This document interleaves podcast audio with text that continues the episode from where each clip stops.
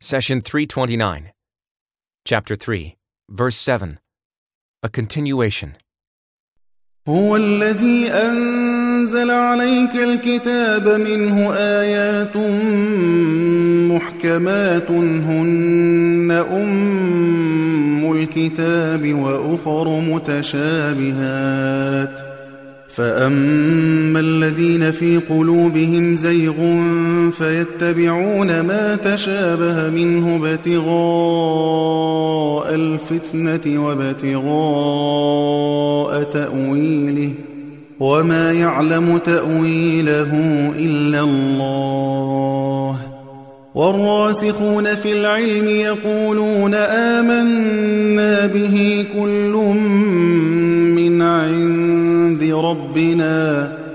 وما يذكر إلا أولو الألباب It is He who has sent this scripture down to you. Some of its verses are definite in meaning. These are the cornerstone of the scripture, and others are ambiguous. Those with deviation in their hearts eagerly pursue the ambiguities in their attempt to foster discord and to pin down a specific meaning of their own. Only God knows the true meaning, and those firmly grounded in knowledge, they say, We believe in it. It is all from our Lord. Only those with real perception will take heed. Chapter 3, verse 7. Let's study the phrase, Those with deviation in their hearts eagerly pursue the ambiguities in their attempt to foster discord and to pin down a specific meaning of their own. Deviation is translated from the Arabic origin zayg. It is the same word used to describe maligned, crooked teeth. Nowadays, people with crooked teeth seek cosmetic and orthodontic treatments to align their teeth back in their natural, straight position. Similarly, the natural state of the human heart is pure and straight. Allah created all of us with healthy dispositions. What corrupts the heart, you may ask? We answer that deviation develops from blindly following every whim and desire. By letting your desires prevail over what God asks of you, you are, in fact, corrupting your heart. A corrupt heart often clouds thought and logic. Prophet Muhammad said, But there is in the body an organ. If it is upright, the whole body is upright. And if it is corrupt, the whole body is corrupted. That organ is the heart. And in another narration, he, peace be upon him, said, None of you truly believes until his or her desires are subservient to God's teachings. Here, I would like to bring your attention to a simple truth. Those who are perverse at heart and follow their desires over God's teachings are well aware of their deviation. They know right from wrong, even if they act otherwise. You see many people who immerse themselves in sin come to regret their actions and declare repentance later. This is because deviation goes against human nature. Even those who do not repent still know right from wrong. Take the example of a group of young men who spend their nights drinking, gambling, and chasing women. They mock and make fun of those who behave well, attend the mosque, or spend their time working and studying. But what happens when one of the corrupt young men tells his friend that he likes his sister and is thinking about getting engaged to her? The young man would feel angry and run to his sister to prevent her from seeing his friend. Interestingly, this man would not object and may indeed feel happy if one of the upright young men asks to be with his sister. He would normally join his friends in making fun of this upright man, but deep down he knows what is right and what is wrong.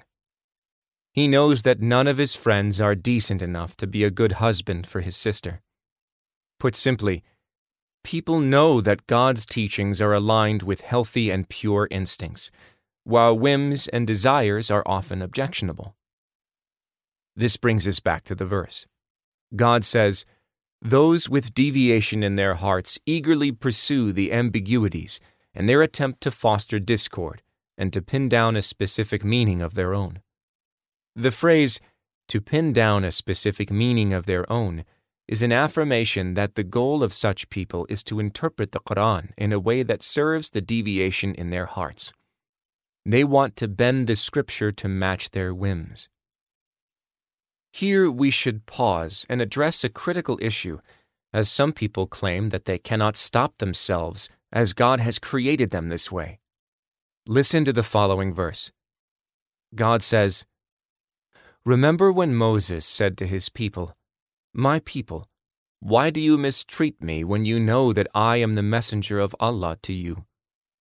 So when they deviated, then God made their hearts deviate. Allah does not guide the corrupt. Chapter 61, verse 5.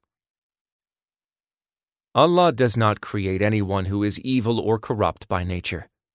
To the contrary, Allah created you with a pure heart and then gave you free choice. He also sent prophets and scriptures to show you right from wrong. But be careful. If you choose corruption, God will not stand between you and what you choose. He says, Whenever a chapter is revealed, they look at each other and say, Is anyone watching you? And then they turn away. God has turned their hearts away because they are people who do not use their reason. Chapter 9, verse 127. Allah treats you as you want to be treated. If you turn away from Him, He turns away from you. If you close your heart to faith, Allah places a seal on your heart to ensure that faith does not enter. Similarly, those who pick and choose verses from the Quran to match their whims and lead people to corruption will not be guided by God.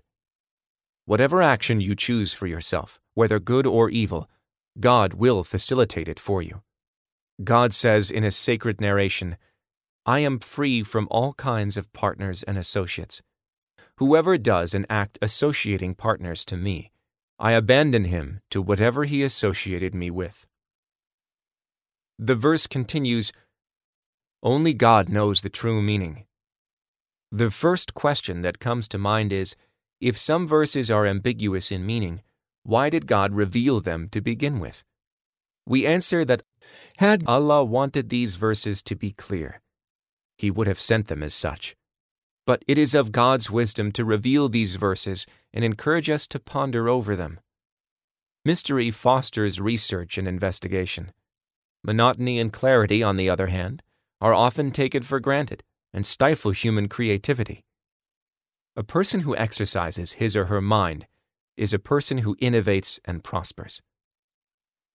Allah wants you to sharpen your thinking skills and not take things for granted or at face value. He says, Will they not contemplate the Quran? Or do they have locks on their hearts? Chapter 47, verse 24. The messenger said, My Lord, my people treat this Quran as something to be ignored. Chapter 25, verse 30. Do not abandon God's book. Please take a moment to subscribe and to share with your family and friends. Visit us at www.qurangarden.com.